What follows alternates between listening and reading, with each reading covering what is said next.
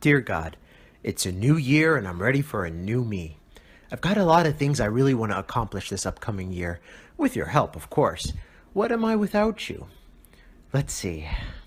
Where do I start? Well, work for one. You know, I've been at this company for five years and I'm ready for this new promotion.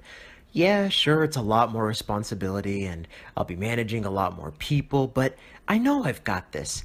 I mean, I can work longer hours and, well, not too long because I've got other things I need to do. I mean, Monday Night Football is only on Monday night, right? But man, to have this new title and that corner office, ah, that would be great. And also, God, while we're making plans together, I think 2018 is the year I really want to get fit. I mean, not that I need to. You know what they say great are the works of the Lord. But you know, summer's around the corner and it'll be here before you know it, and I really want to spend some time at the beach. Uh, but now that I think about it, there really isn't a gym nearby, and it's way too cold outside to go running these days anyway. So maybe there's another way? If there is, then I promise I'll do it, and I'll be committed to it. I'll drink a smoothie every day if I have to, or, well, maybe every other day. Smoothies take a lot of time to make in the morning. I don't have that much time. I mean, I need those five extra minutes of sleep, but I know we'll work something out. Oh, and one last thing. Above all, I really want to put you first, God. I want to strengthen my relationship with you. I want to grow with you. I want to. Hmm.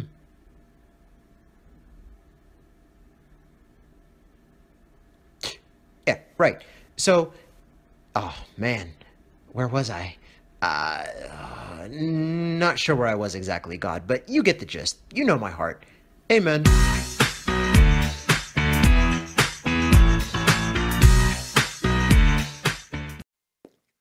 All right, good morning, everyone, and welcome to the Well here at STSA, an ordinary place where we're talking about extraordinary stuff. And we are in part two of a series called Wander Lost which is a series where all I'm doing, I'm not giving you any answers in this series. All I'm doing is asking questions. And that's why what I said last week, the most important part of this series will not be what we do here on Sundays, but what you do after you leave here on Sundays. And at the bottom of your handout or on the app, for those who are following along on the STSA app, each week I'm going to put three to five questions on the handout that I'm challenging you to dig deeper into. And I'm challenging you to dig deeper first at a personal level to kind of wrestle with some questions because we're kind of talking about some big things here in life. We're talking about what do we want out of life and where do we want to go? Where do we see ourselves, you know, at the end of this year in 5 years, 10 years? And what is it that we really want out of life? So I can't really tell you those things. All I can do is ask you the questions and every time you give me an answer, I'm just going to ask you are you sure? That's all I'm doing in this series. I'm asking you what do you want and you kind of give your answer because you kind of know what you want and I just say are you sure? So I'm asking you to wrestle with those things on your own. And then number two, if you really want to get something out of this, then you could do so in discussion. Okay, you can talk about this stuff at lunch after church on Sunday. You can talk about this when y'all get together on Wednesday night to do whatever it is that you do on Wednesday nights. Okay, that you can bring this stuff up because that's really how we are going to get somewhere further in this series. Because as I said a minute ago, our main question that I'm asking this series is a very simple one. And it's a question that you don't need to think about for more than two seconds. I say the question, boom, you got the list. You, I say the question, what is it that you want? What do you want? And no one struggles with that answer. No one struggles to say, you know, I, I, I pretty much got everything that I want in life. Everyone's got something that they want. If Santa Claus were right here, he'd be a busy man because we keep him busy 365 days a year if we could. Because everyone has something that they want. But like we talked about last week, this question, which appears on the surface pretty straightforward, isn't quite so straightforward it's kind of a tricky question. Because on the surface, when I say, What do you want? you think about stuff. I want this job. I want a house. I want, you know, a, a, relationship this year. I want the government shutdown to last two weeks this time. Like whatever it is that you want. Okay, everyone wants something different, and it's not not easy or not hard for us to figure out on the surface what is it that you want. But what we talked about last week is underneath those oh underneath those surface level wants are underlying other wants, deeper seated stuff. and this is what we talked about last week stuff that you may not be aware of, but I guarantee you is true. This is stuff that you wouldn't say. This is just recap of last week. You would never say it this way, but the truth of the matter is when I say, What do you want? You want your way. We all want our way. We want our desires, our plans. We want our way. But what we talked about last week, for those who weren't here, is that if you always get your way, you may get in the way of what God wants to do in your life. And I gave you the example last week of my daughter who wanted to go on the banana boat, but she didn't want to wear the life jacket. And she wanted her way, which was banana boat with no life jacket. And in the end, she refused life jacket. And in the end, she lost banana boat. Because if you always get your way, you often get in the way of what God wants for you. Number two, we want to do what we want to do. We want to do what we want to do. And last week I told you that's great. We all want to do what we want to do. But if you continue to do what you do, what you want to do, not what you're supposed to do, you may end up where you don't want to be. And I gave some great parenting advice for those who were last week here last week. I said, when your kid says, "Do I have to? Do I have to? Do I have to?" You said, "No. Nobody makes you have to do anything. You can do whatever you want. You can do it your way."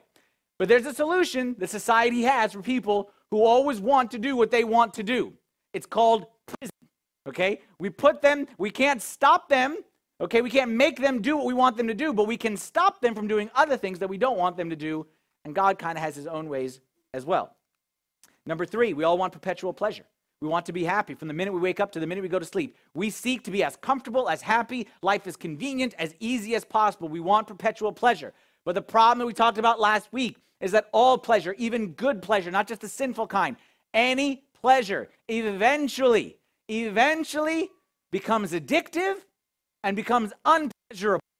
And no matter what it may be, whatever pleasure it may be, if we continue to seek and continue to seek it, it eventually takes over us and it becomes unpleasurable. Last thing we talked about last week is I don't know what I want, but I know I want it now. What do you want? I don't know, but I want it now. I don't know what it is, but whatever it is, I want it by the end of today.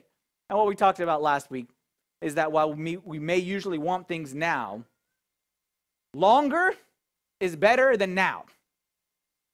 Longer is better than now. Later is longer. Longer, I'm sorry, later is better than now because as our high school reunions teach us, is that what we want in the moment may not be what we want 20 years down the road. And any regret that you have in life began with, I want this now, and it ended with, I really wish I could go back and unwant what I wanted at that moment in time. So, how are we going to get past this? Today, we're going to take a step forward and see how to start achieving and getting what it is that we want. We know we want our way, we want to do what we want to do, we want perpetual pleasure, we want it now, but we realize that that's not the proper way to approach it. So, what is? How do we address this issue of want and get what we want? I'll say it this way Here's our main point for today. We'll never get what we want till we discover what we value. We'll never get what we want, what we really want, until we discover what we value. And now we just introduced a new word into the mix. We have want and we have value, and the two are not the same. Value means something important. Value means something that 10 years down the road, 20 years down the road, 30 years down the road, four, it gets better with time. Want is usually very short sighted. And want means what I want right now. Value means what I want over the course of the long haul.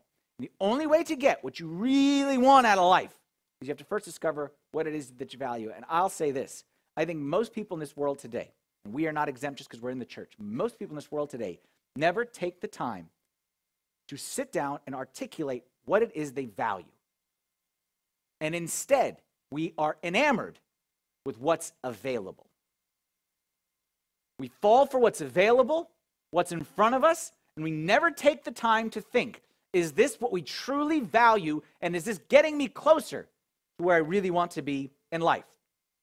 For example, I'm lonely, I need a date. I want a date, I need a date right now. I'm stressed, I need a break. Okay, I just need a, a stress relief right now. I'm sad. I just need to pick me up. That's what I need right now. I need something to pick me up, no matter what it may be. I'm annoyed. I'm angry. I'm frustrated. I need my husband to yell at. Okay, I just I need a solution right now. I just need somebody in front of me, husband. That's why I married him, just to yell at him right now. The goal of this series is to get you to stop and ask, why is it that you want that? Are you sure that's what you really want? Are you sure that's what you value? Are you sure, as I said last week, that what you want isn't getting in the way of what you really want? And today I put a new word to that. Are you sure that what you want isn't getting in the way of what you value? I know you want a new house, but why? I know you want a new job, but why? I know you want that promotion. I know you want to date with that guy. I know you want to date with that girl, but why?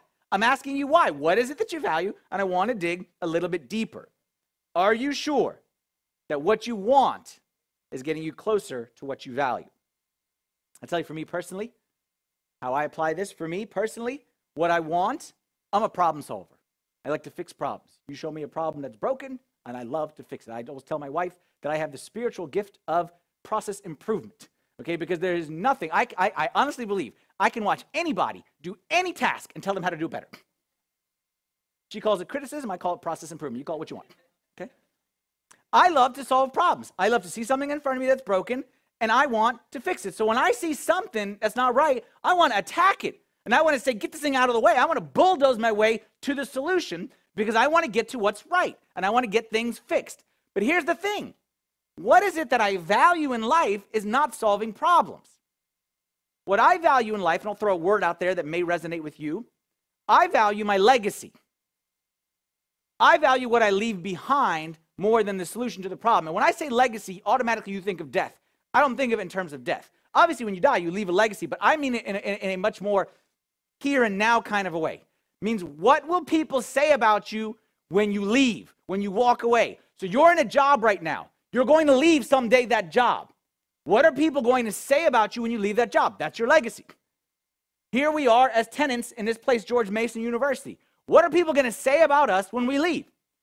I'm here a priest of this church. One day, I'm not going to be the priest of this church. What are you going to say about me? I discovered that people will either say good things about you, bad things about you, or no things about you.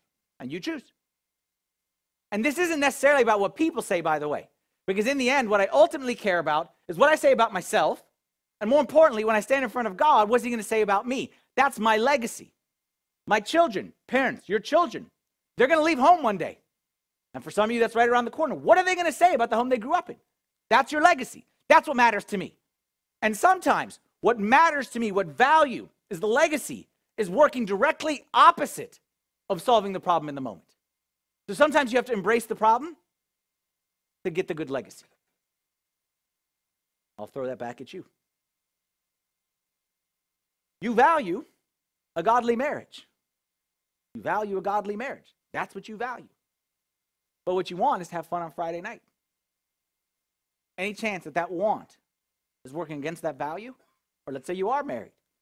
You want to be close and be connected and, and, and, and be intimate and be, as the scripture says, naked and not ashamed of one another.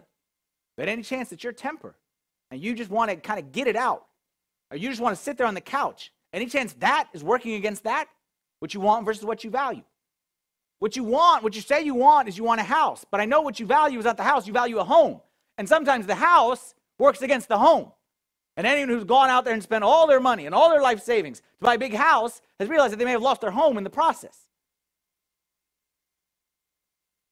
What is it you value most? That's the starting point of this discussion. We'll never get what we want till we discover what we value. But this should be easy, right? Like we're all intelligent people. We know what we value. This should be simple. Like this should be like a 15 minute sermon right here. Like just discover what you value, know what you value, just ask yourself the question, boom, and you got it. Should be simple, straightforward, right? Should be easy. Not so fast. Because while it is simple to say that you'll never get what you want you discover what you value, here's the thing about value.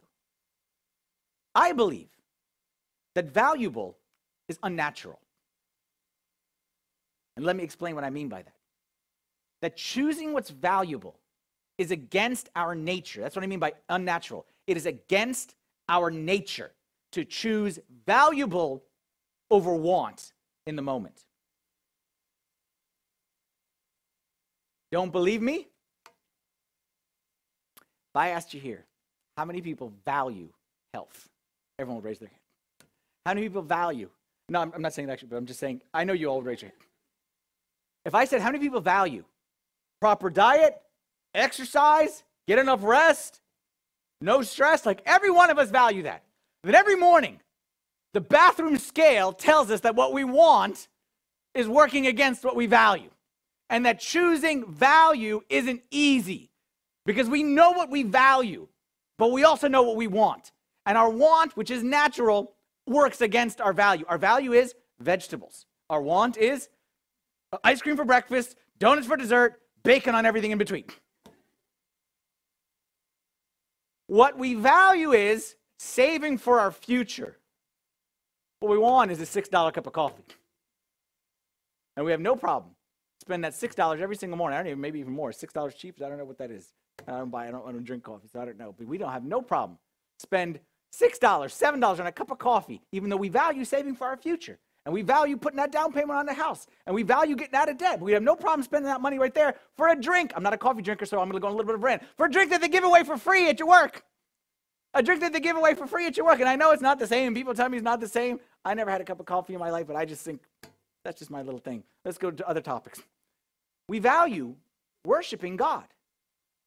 But what we want is another nine minutes of snooze on a Sunday morning. See how this works? Choosing valuable while easy here is not easy because it's against our nature. We usually say, so many times people come to me and say, I need to be more disciplined this year. I need more willpower. I just need to stop being lazy. And I personally, I think that solution, that answer is lazy. I think it's lazy for you to just simply say, I just need to be more disciplined. It's not a matter of discipline. It's not a matter of willpower. It's not a matter of try harder. What I want to show you today is that choosing valuable takes more than just try harder. It is against our nature, and we can't just solve it in, a, in an easy way. The one who describes this conflict between valuable and want, okay, what we want and we value, and how it's unnatural, is St. Paul. And we're going to see a passage from Romans chapter 7. And St. Paul, okay, if you kind of go like the Mount Rushmore of people in Christianity, okay, of course, Jesus, he's at the top, okay? But if you go non Jesus people in Christianity, St. Paul's got to be in your top three or top four, okay? There's no way you can get around that. St. Paul was wrote half the New Testament. He had intimate experience with Christ, even though he never met him on this earth. He started all the churches, okay, that are all around the world today. Most of them, eh, in one way or another, came from St. Paul or one of his disciples. St. Paul's at the top. But St. Paul's going to tell us that even though he's the man, and he's the man of God, that he struggled with choosing valuable because it was against his nature, just like mine. We're going to read a passage from Romans 7. And the first verse, okay, that I'm going to show you is going to be Romans chapter 7, verse 15. Before I show you the verse, if you're looking for a verse you know, like some people have like a like a this is like my favorite verse. This is like my life verse. Okay, I don't know if you know this this term life verse. This is like a Christian thing. Like you meet someone like, "Hi, how are you? What's your name? What's your life verse?" Okay, it's like a you know on the Christian mingle, whatever it may be. Like it's what's your life verse? Everyone has to have a life verse. Well, if you don't have a life verse, let me recommend one that I know you're gonna love. I'm gonna put this verse up on the screen, and automatically, as soon as I put it up, it's gonna resonate with every single person in this room. You ready? A golden verse. St. Paul says, "For what I am doing." I do not understand. There's your life verse, ladies and gentlemen. Because everyone agrees with this verse. Because everyone right now, see, this isn't a verse that you see like you don't see you don't see this like at the wedding. Okay? We're here, we celebrate, and we the scripture we read is for what I'm doing, I do not understand. Okay. Although maybe applicable in some situations. You don't see this in the foyer of the homes or in the lobby of the churches. But this is a verse that 100% of the people can, can relate to. Because every single one of us, right now, I can pass a microphone around this room and say, Tell me a story. And every one of you can tell me a story, probably from the past 24 hours, of a time where you did something and you have no idea why you did it. Where you stood in front of the mirror and you said, I'm not saying that you would say this to yourself, I would say this to myself, but you may say it to yourself, I'm not saying it to you. You stood in front of the mirror and you said, You idiot. Why'd you do that? Why'd you do that? What are you thinking? Why, why, why did you eat that? Why did you go there? Why did you call her? Why did you go on that on that date? Why did you go to that party?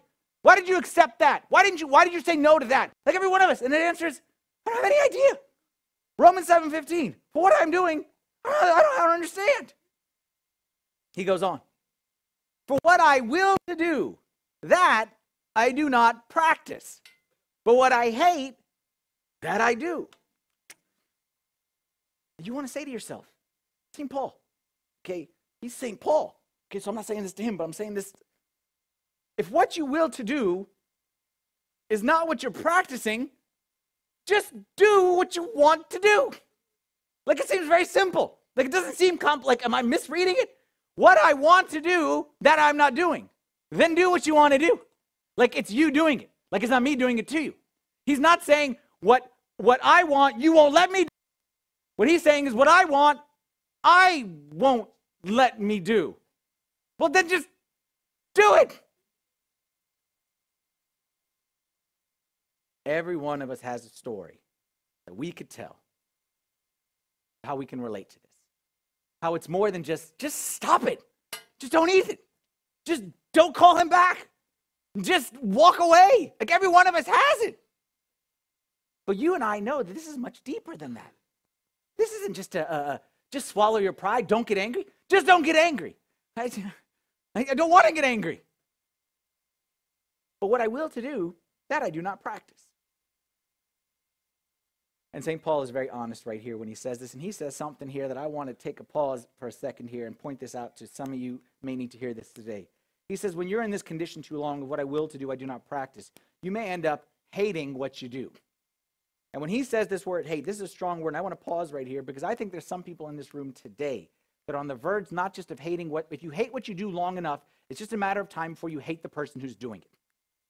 And there's a lot of people, if they're honest, look in the mirror and say, I hate the person who I'm staring at. I hate the person in front of me. I hate who I've become. What I want to say to you, if that's you, we've all been there. And before you go writing yourself off as the worst person in the world, let me tell you that I can relate. I know what it's like to do what I don't want to do. And not just me, the person who's sitting next to you on your left and right knows exactly. And not just them, but St. Paul the Great, the, evangel- the, the, the, the apostle and the missionary and the writer of half of the New Testament says, I got you too. So don't necessarily hate the person that you see in the mirror. Let's try to understand that there may be something deeper going on right here, and St. Paul is going to continue to talk about it. Verse 16. If then, you got to follow closely on this one because you can get lost. If then I do what I will not to do, I agree with the law that it is good. But now it is no longer I who do it, but sin that dwells in me. He said, It is no longer I who do it, but he's introducing another element here, which we'll circle back to. Okay, but he's saying there may be more in the water than meets the eye. It may not just be on the surface level, like just stop it. Just, just don't do it. Just there, there may be more to the story here. And he's saying, if you're in the situation like I am, where you don't do what you want to do, where it seems like you have a plan and you are sabotaging that plan. Like not I'm sabotaging your plan, not your boss. Like we blame our boss, we blame our wife, we blame our kids, we blame our parents, we blame society, we blame the president, we blame Congress, we blame everybody in the whole wide world. But in the end, it's me. It's I have what I want, and I am the one who's shooting it the, down the plan. I am undermining my very self. If that's you, there may be something else in the mix right here. And St. Paul says, it is not you, but sin that dwells in you. Hold that thought. He's going to come back to it. But let's go, keep going. For I know that in me, that is in my flesh, nothing good dwells. For to will is present with me, but how to perform what is good I do not find. For the good that I will to do, I do not do. But the evil that I will not to do, that I practice. That's kind of a tongue twister. For the good, I wonder how many times it took him to write this down. For the good that I will to do, I do not do. So I came up with a plan and said, I'm going to do this. That's the last thing that's going to happen. But the evil that I will not to do, I'm never going to do this. That's where I'm making my, my, my, my living. By not doing what I don't want to do. No, by not doing what I do want to do, y'all get the picture. And then he concludes with this. Now, if I do what I will not to do, it is no longer I who do it, but sin that dwells in me. Second time, he said the same thing. Summary there's more to the story. It's not as simple as just do it. Just stop it. There's more inside this than meets the eye. And I want to say it this way our lesson for today is what we naturally want. What we naturally want, often, almost always, is in conflict with what we ultimately want. Through no choosing of our own, that what we naturally want, that what we, on a day to day basis, the thing in front of us that we desire, is often in direct conflict with the thing that we say we want for the rest of our life.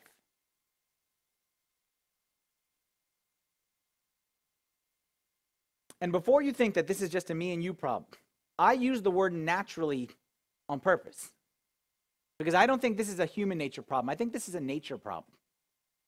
I love nature just as much as anybody. And we love to look at nature, and nature is beautiful, and we put it on postcards and sightseeing and all that kind of stuff. Nature's the best.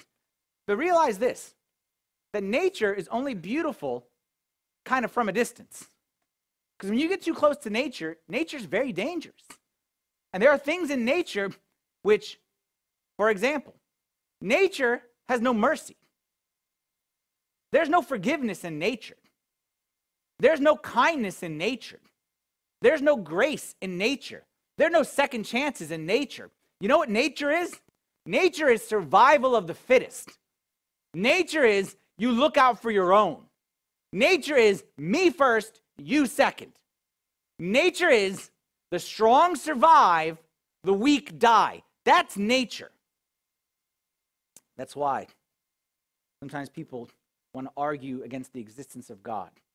And I'll tell you one thing that you cannot see good in this world and argue against the existence of God because nature is not good by itself.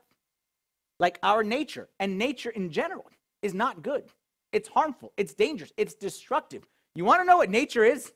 You want to know what nature is? I put some I put a list of things down of what is out there in society. I'll show you what nature is. Nature is me first, everyone else second. Nature is cheating and lying to get ahead. Nature is lust, use other people for yourselves. Nature is racism. I take care of myself and people like myself, but I don't like people other than people like me. Nature is revenge. Nature is murder innocent people who can't defend themselves. That's nature. And that, from the beginning of civilization to the end of time, will always be nature unless there's an element of God inserted in. If there's no God, that's what you get.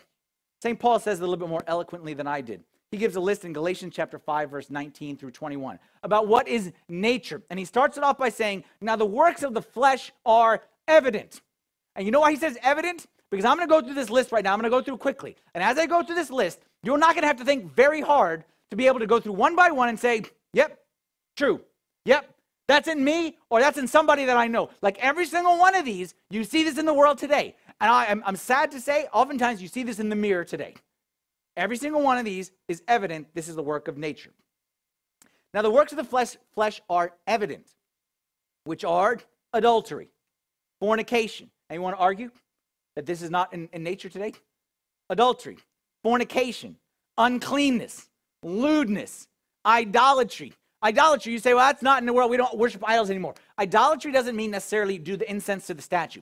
Idolatry means anything that goes in front of God, anything that you put in front of God or others, anything you put in front of love. God said, love, love God, love one another. Anything in front of love is idolatry. Sorcery. Ha, there's no sorcery today. You know what sorcery is? What is sorcery back in the first century? Sorcery in the first century was a way to manipulate and control others against their will. Sorcery was a way to get other people to do what you wanted them to do. Does that happen today? Absolutely, it happens today. And every single person out there in a position of authority is trying to get people to manipulate people to get people to do what they want to do. Shouldn't say everyone. I didn't mean to say everyone, but a lot. Uh, sorcery, uh, hatred, easy. Contention, easy. Jealousies, jealousies. Let's pause here at jealousies. You want to know what may be the ugliest thing on this list? Maybe jealousies. What's jealousy? Jealousy is you hear news about somebody, somebody even that you like. You hear news about somebody that you like. And it's not the most fortunate news. It's, you know, their kid didn't get into that school, or they're struggling at work, or their marriage isn't going so well. And without even thinking, you never admit it, without even thinking, a little piece of you goes, yes. What is that? That's nature. I'll give you another one. You see that what's her name or what's his face put on a few extra pounds. And in no way does that make your life any better. But a little piece of you is like, mm. what is that? Like, is that not the ugliest thing that's in us? Like, we cheer at other people's misfortune, not even that it benefits us in any way. That's nature. That's nature. You didn't think about it, but nature is working against what we ultimately want. Outbursts of wrath, selfish ambition, dissension, heresy, envy, murder, drunkenness, revelries, and the like. You know what and the like means? It means dot, dot, dot, etc. He wraps it up. Oh, sorry. That's it. Yeah, and the like. This list is a horrible list. And it's easy to say, you know what? It's unfortunate. Thank God I'm not like this. What I want to say is, you may not be like all of this. And thank God for that. But you would be like this if there was no God in your life. Because this is nature. And nature, if all we were, if all we were was just nature, was just biology, was just cells, was just molecules, if that's all we were, that's who we'd be. But you say, we don't see this stuff necessarily all the time. And I say, that's what proves the existence of God. Because thanks be to God, me and you are not just biology. Like if I just looked at this list, this would make me miserable. But I know that me and you were made in the image of God. And what that means is there's a little piece inside me that biology cannot explain. That, that, that, that a little piece inside me that is made right there, that God fits right in there. I was made in the image of God, and because God is good, I have the potential for good inside me. Couple verses right here. John chapter 1, verse 12 and 13. We're just going to go through these quickly. But as many as received him, to them he gave the right to become children of God. We're not just biology. We're not just animals. We're not just nature. We have the right to become children of God. We can go above nature become children of God to those who believe in his name, who are born not of blood, nor of the will of flesh, nor of the will of man, but of God. Did you know that? That yes, you were born of, of blood. You were born of flesh. You were born of the will of man, but you also are born of God. Born of God means something biology cannot explain. Next verse, Romans chapter 8, verse 14. What does it mean to be born of God? For as many as are led by the Spirit of God, these are the sons of God. For you did not receive the spirit of bondage again to fear, but you received the spirit of adoption, by whom we cry out, Abba, Father. The Spirit Himself bears witness with our spirit that we are children of God. You see, through the incarnation of Christ, we talked about this a little bit last week, a little bit more today. Through the incarnation of Christ, God became man and He opened a door for us to not live just nature. He opened a door for us to live above nature, actually, with a new nature, a new natural. And the new natural is tied not with our human nature and human spirit, but with God's nature and God's spirit Himself. That you and I have become, through the incarnation of Christ, houses, temples of the living God. And the Holy Spirit, whom in all the Godhead dwells in, now can dwell inside of us. And me and you are not limited to human nature, but we can supersede that and we can go above. Now I'm going to go back to that Galatians passage where St. Paul said the drunkenness and the revelries and the jealousies and the hatred and the murder and all that stuff. And he continues and he says this in direct contrast. That was verse 21. This is verse 22. In direct contrast, he shows there's a new nature and a new natural that you can participate in. He says it this way The fruit of the Spirit is love, joy, peace, long suffering kindness, goodness, faithfulness, gentleness, self control. Against such, there is no law. What he's saying right here is, is you don't have to be jealousy. You don't have to be dissension. You don't, you don't have to be that list. That by the incarnation, by the Holy Spirit dwelling in us, we can have love. What's love? Love is where you can do something kind, you can help, you can see brother helping brother without asking anything in return. We can have joy. The kind of joy that everything is going around us bad, that we can smile and we can say, Thank you, God, because we have peace in the middle of this storm. We can have long suffering. I'm sorry, peace. The kind of peace that, like I said, is rain and it's storm and everything's falling apart, but we can have confidence on the inside. We can have long suffering, the kind that trusts in God even when there's no answer. We can have kindness, the kind that gives up a seat to a stranger. That's not nature. Nature is not to give a seat to a stranger. Nature is to take a seat from a stranger. But kindness says we can give one up. Goodness, we can show up at 7 a.m. to set up the church. Faithfulness, we can keep our promises we don't want to. Self control, maybe we can have some vegetables for lunch today, even though we want more meat.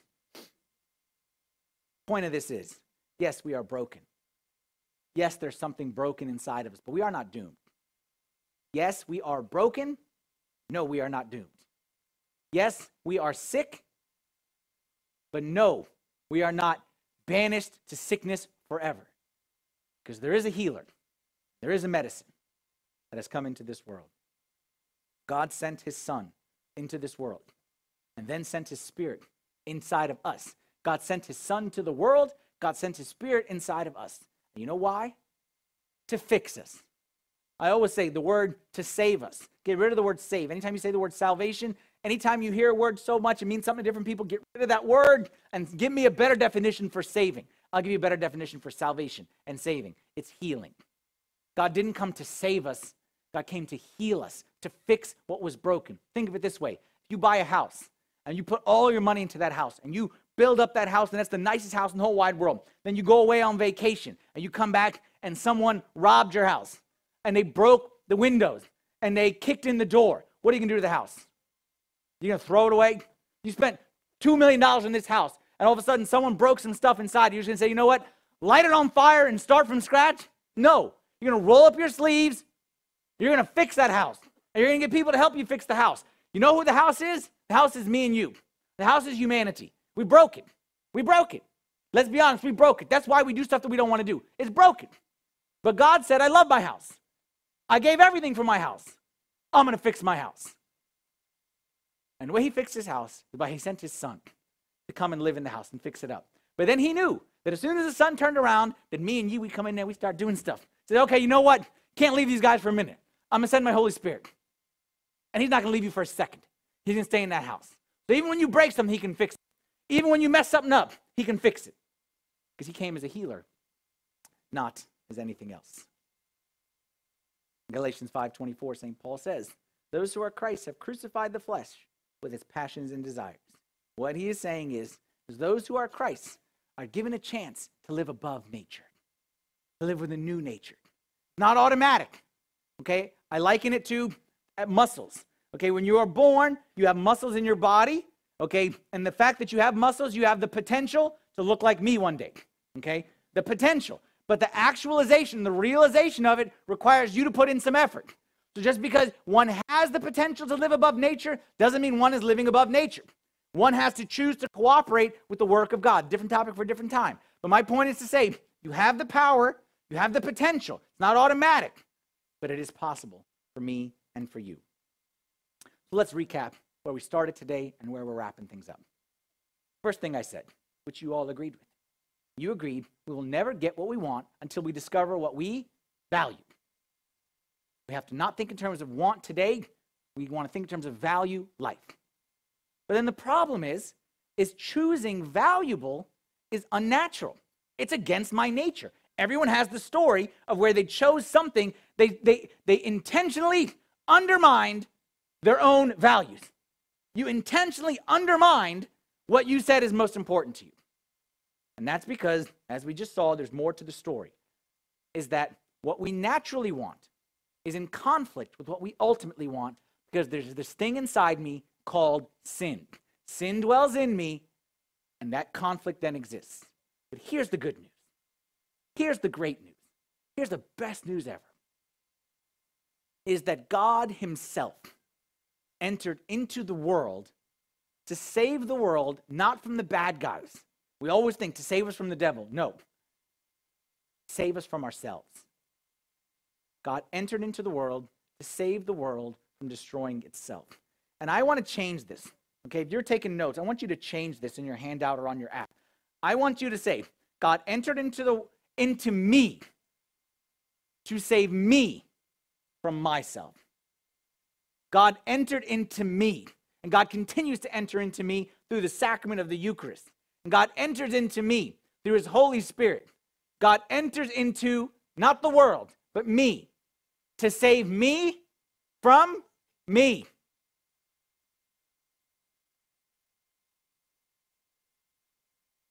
Because whether you admit it or don't admit it, Whether it's politically correct to say or polite to say or not, I have the faintest idea. We don't want to say it, but the truth is, you and I are broken.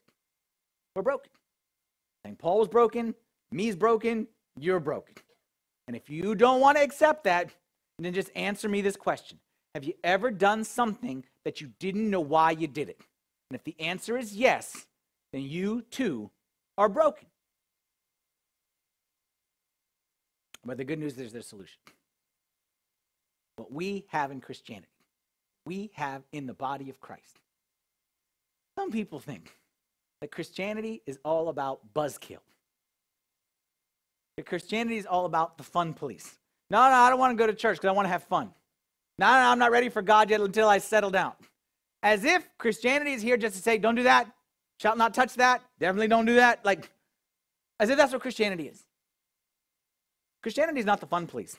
Christianity is the story of God seeing brokenness and stepping into the brokenness with both feet and saying, I'm here to fix it. I'm here to solve it. I'm here to grab your hand and say, You jumped into a river, and that river is heading to a bad place.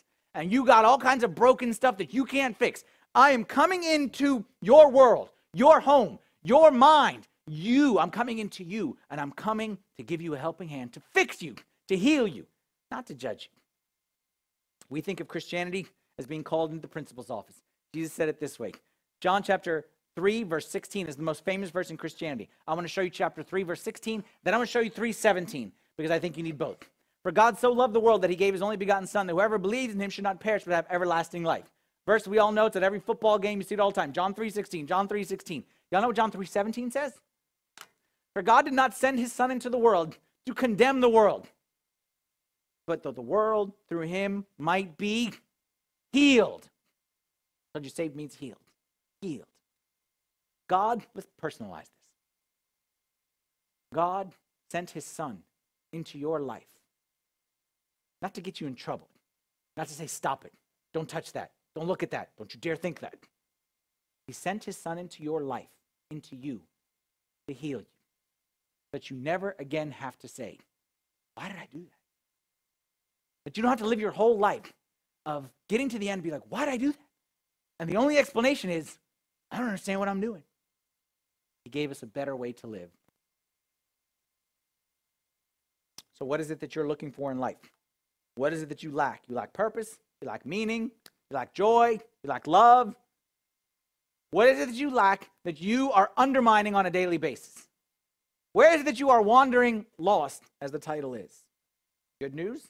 The answer is not in willpower or discipline, which we've all tried and failed. The answer is in the healer. I'll draw you one last picture, and then we'll wrap up. So often, this picture, I don't know who taught this at the beginning. We, we, we, we heard this idea that sin is a wall between us and God.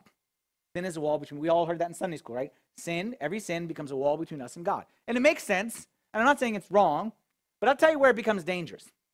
Imagine, imagine there's a wall right here, okay? Actually, let's do it this way. Here's a wall. Here's a wall between me and God. God is on the other side of this wall, according to the analogy. The sin is a wall between me and God. So what do I think to myself? I want to get to God, so what do I do? I got to push down the wall. So I start to push. What happens when I push? Nothing. So what do I do? Push harder. And I push harder. And what happens? The more harder I push, the more nothing happens. No, actually, something is happening. The harder I push, something is happening. What's happening? I'm getting tired. I'm getting frustrated. I'm getting annoyed. And I'm getting hopeless to the point to say, this doesn't work. Like I'm coming here at some point, I'm gonna say, give up. Like let's just enjoy life on this side of the wall, because that wall ain't going down. You know what I think? I think the answer is this. So often we spend our whole life trying to get to God by pushing down a wall of sin. You know where I think God is? I think he's right here. And I don't think the solution is to knock down the wall. I think the solution is to turn around and not focus on the wall and not see the wall of sin as the separation between me and God. To see that He has come, He's broken the wall, He's entered into the world, He's entered into my life. And instead of spending my, oh my energy against this stupid wall, I'm going to turn around and I'm going to say, God, heal me. I can't do it on my own. Three questions for this week. They're on your handout, but just quickly. Three questions you're supposed to answer this week. Number one, I want you to answer, what do I want? You could have guessed I was going to ask you that. What do I want? I want you to I want you to think about it. Not what's available. What do I really, really, really want? What do I value? Where do I want to end this race? Number two, what natural want keeps getting in the way of an ultimate want? What temporary desire is getting in the way of a long term value? What keeps dragging you back?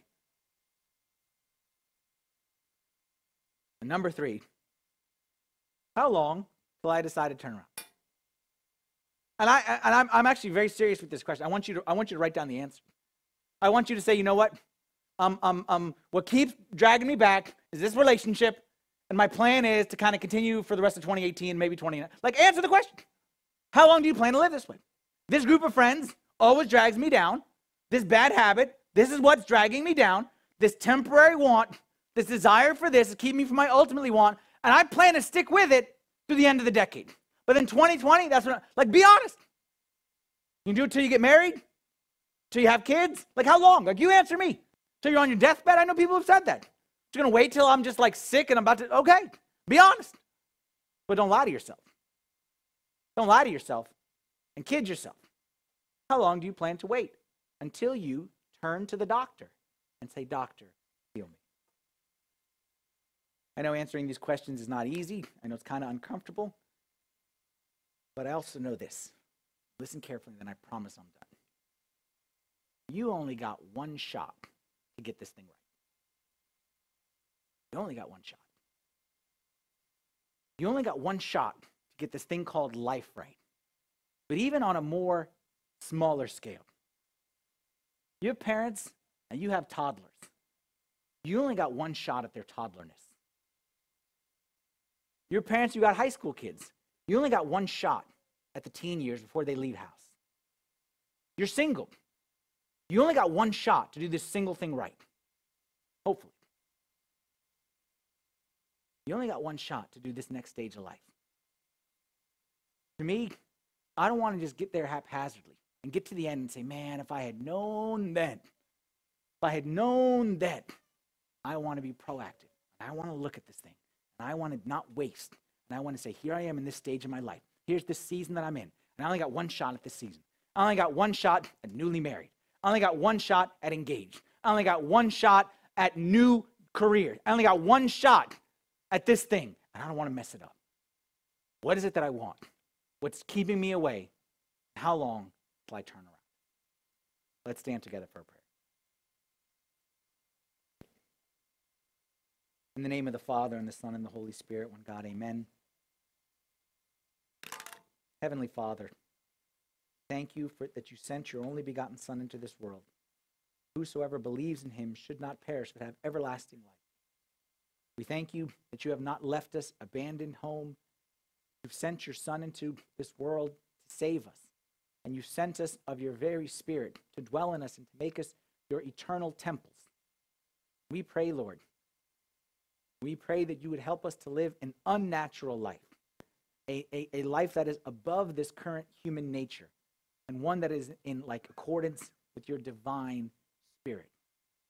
I pray that you'd help us to find clarity on what it is that we really want and value in this world, not let us to waste our life chasing after wants, missing out on what we really want.